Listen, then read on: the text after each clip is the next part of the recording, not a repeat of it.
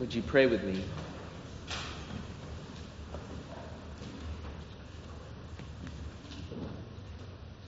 Lord, the thought of your Spirit being present among us, it's, it's such an alien thought in our culture. We are a materialist culture. We think materialism is what life is all about. And yet, Lord, really, at the end of the day, it's all about relationship. Life is all about relationship with you, God, and with one another. To love you with all our heart and to love our neighbor as ourselves. That is what makes life worth living. And so today, Lord, we welcome your Spirit here.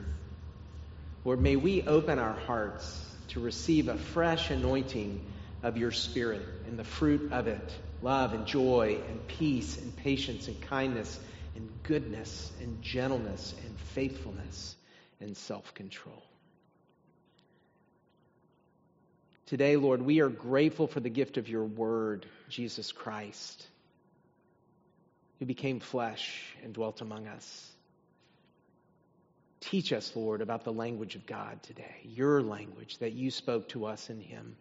And to that end, I pray that you would pour upon me the gift of preaching, that my very frail and broken and human words might, by the power of your Holy Spirit, become your living word, uniquely crafted for each and every one of our hearts. We pray it with great confidence, for we pray it in the name of Jesus. Amen. For you dog lovers out there, told you I was going to talk about that today. It's amazing, isn't it, to witness their desire to communicate with us, to know us, enough to learn our language. This is our daughter Brenton's new puppy, Frankie. He's a mixed breed that Amy and I found along the side of the road near our place near Camp Wood with six of his siblings.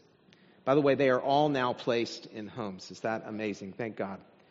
Frankie is eight months old and wants nothing more than to know us and to make us happy. Um, besides, um, in just a few months that we've had him, besides his name, Frankie has also learned the words sit, lay, drop it, snack, come, no, outside, and get busy. Now, get busy means, well, get busy. I believe he has the capacity to learn many more names, and he has really gotten some of these words down. He is so good at get busy. One day he went out into our backyard, and we have a fire pit in the backyard, an outdoor one, and it has a cover on it, and he loves to get up on it. And I was talking to my son Craig, and I said, now Craig, when he goes outside, you need to say get busy. And so Craig, without looking, said get busy, and Frankie just knelt right on top of my fire pit and got busy. I couldn't get mad at him. I mean, all he did was obey what was said, right? The dog with the largest known vocabulary is a dog named Chaser, who, for those of you who know dogs, not surprisingly, is a border collie, most intelligent dog out there, who lives in Spartanburg, South Carolina. She knows, get this, one thousand twenty-two nouns. Amazing, right? The capacity that some dogs, most dogs have to learn language. Now, the cat lovers I know tell me that cats also understand everything you're saying. They just choose not to listen. In sharing our language with our pets, it allows us to come to know one another, to have access to each other's thoughts, and to connect in a way that would never be possible without language. Of course, this is also true for humans. What would life be like without language? Think about it.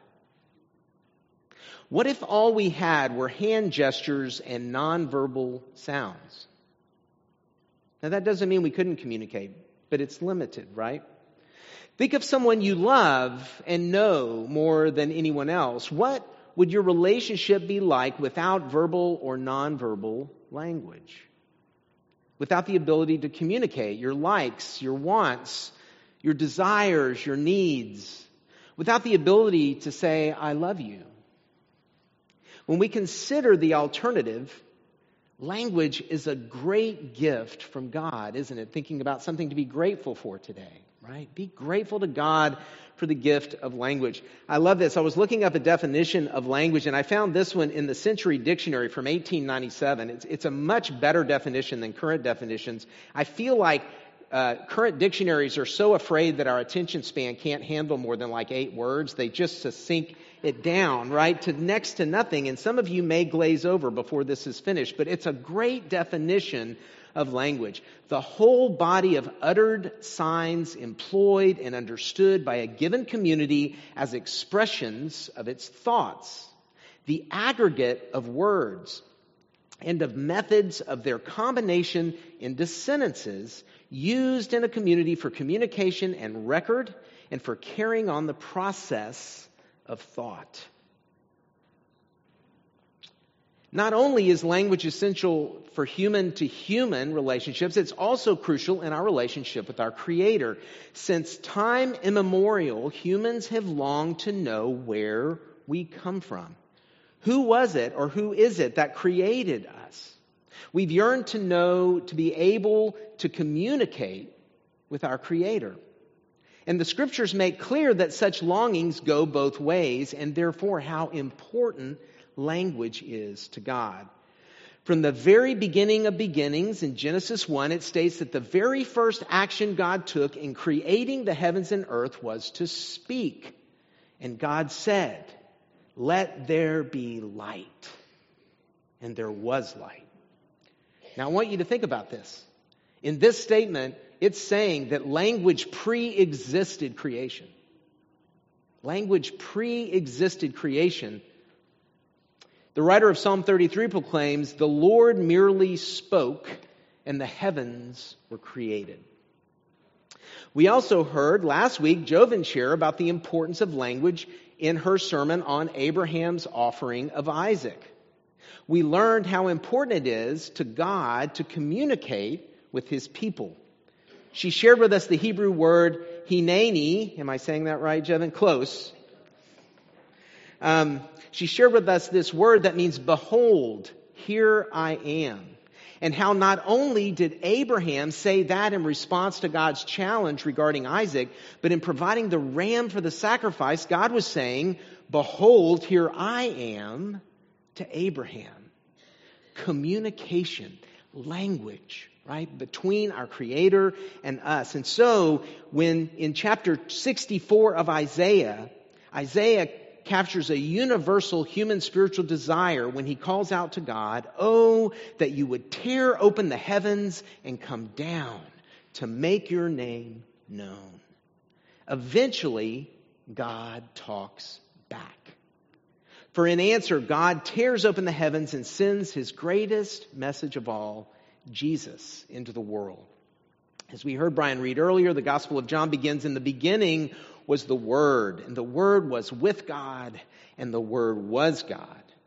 All things were created through this Word." So I even wonder, right, when God said, spoke, "Let there be light," if He's speaking Jesus in that moment.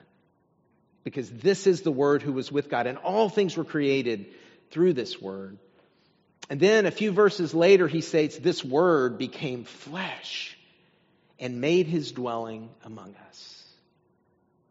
God's language becoming flesh. Just like when we learn from creation account, the creation account, the same is true here. When God speaks, powerful things happen. For the most powerful and impacting message ever spoken by God was the Word, Jesus Christ. Dale Bruner, in his commentary on the Gospel of John, writes this: "The single most practical description of the meaning of John's word, in my experience, came from a thoughtful woman in an adult Sunday school class at First Pres Church in New Haven, Connecticut, who said in the discussion, 'I think the way a human being's audible words relate to his or her inaudible thoughts, which we very much want to know, is the way that the divine human Jesus relates to the invisible God whom we very much want to know.'" Isn't that beautiful? That's what Jesus accomplished, right? In verbalizing, making known this God who is invisible. Take a moment to think about how incredible it is that our Creator, whom Paul describes in First Timothy as the King of King, the Lord of Lords, who alone is immortal and who lives in inapproachable light. This God would send the Word Jesus into the world to communicate his in, most intimate thoughts with us. And this Word Jesus is not spoken to one particular tribe. After having his own chosen people, Israel, for thousands of years, God is now going worldwide with his word and message. As Revelation states, "And I saw another angel flying through the sky, carrying the eternal good news to proclaim to the people who belong to this world, to every nation, tribe, language, and people." And what are God's inaudible thoughts that we come to know from this word that he came to share with the whole world? That God so loves, literally, the cosmos, that's the word in Greek, that he spoke to us. He sent a saving word that transcends human language to every tribe and nation on earth. And what is the message? What are God's deepest thoughts about us? Well, here are a few.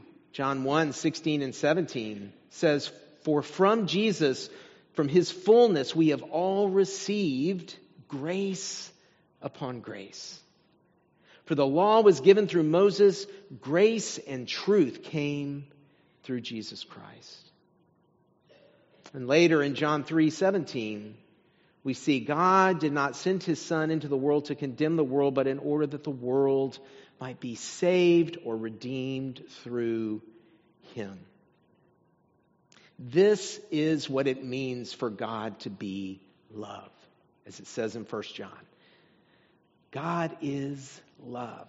And God's expression of love, right, this innermost thoughts that he had about love for us, for you, for me, was the coming of Jesus, and not only him sending Jesus to us, to preach to us, to teach us, to show us what life's all about, but more, that he was willing to give up his very life to take care of all the sin, all the brokenness, all the things that separate us from God, the darkness that Miss Kelly was talking about with the children this morning, all of that that separate us, he was willing to pay the penalty for it, to take care of it, as any loving parent would. That's all part of the message that he sent to us. And the practical implications in our daily lives are here, but do we experience them? Do you really think about it? Do you allow this message of God, the language of God, the Word of God, do you allow it to have real impact on your daily life? I mean, coming on Sundays is awesome, and it's helpful. And anyone who practices worship regularly knows that it is recentering. It helps us ground ourselves, to remember that we're sinners, to ask for forgiveness, to receive God's grace, to know there is someone that knows us fully and loves us fully, all those things. But when we walk out the door and we live our daily lives, are the implications of this message from God to us affecting us? First, at the highest levels of reality, God's Word, Jesus, redeems us, like we're talking about. He saves us from our sin, the parts of us that lead us into darkness rather than light, the parts of us that separate us from being in relationship with our Maker. Does that impact you during the week? Second, the arrival of God's Word, Jesus, is a word that is more powerful than the most powerful word in the human language, which is death. Death has now been conquered, and we don't have to fear that word anymore because of the word. Third, regarding the day today, God's word to us in Jesus is grace upon grace. He is there when we find ourselves in our deepest failure or our darkest betrayal. He is where we go to to find true absolution from our sins when there is no one else who might forgive us. In his word is where we find the strength to show grace to others, to forgive someone who has sinned against us, where we find the courage to forgive a betrayer or to love an enemy.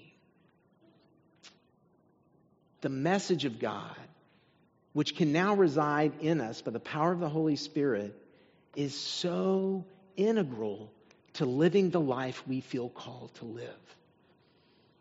Any time that I don't think about it, and I forget, and it's regular that I do this every time I'm in traffic, um, when I forget, the parts of me that shine are not good. Generally, they're not good. They're selfish, they're arrogant, they're prideful, they're resentful, they're disappointed in whatever, you know, the other person is doing. When I want to live the life that God calls me to live, it is a life lived in connection with God throughout the day, that the Word of God can have the impact on my life and create the kind of humility in me that will allow God's Spirit to help me be the person that I have the potential to be in Christ as His disciple. And when we look around the world today, we see it, don't we? Don't we see the world in need of this? I mean, there's plenty of prideful, arrogant, resentful people, don't you think? I mean, don't you think there's enough of those out there? Why don't we quit adding to that? Wouldn't it be refreshing to have a person that was quick to forgive, quick to ask forgiveness, quick to love even an enemy, quick to show compassion? That would change the world, wouldn't it? And that's the kingdom of God. I mean, that's the point of it all, is God saves us so that we can be those people to the world. All this is possible because God determined to speak our language in Jesus Christ. And so as we live our everyday lives, whether it's with our pets or our loved one or with God, may we take time today to be grateful for and thank God for the gift of language. It empowers us to express our deepest thoughts and feelings to one another, to cause someone to laugh or to comfort a friend in grief. What would life be like if we couldn't express such things to one another? And more, what would life for Christians be like without God's word of grace to us in Jesus Christ? What would life be like? These are questions worth pondering on a regular basis, that we may not forget and no- neglect these good gifts of God. The Word became flesh and made His dwelling among us. In the name of the Father, and of the Son, and of the Holy Spirit. Amen.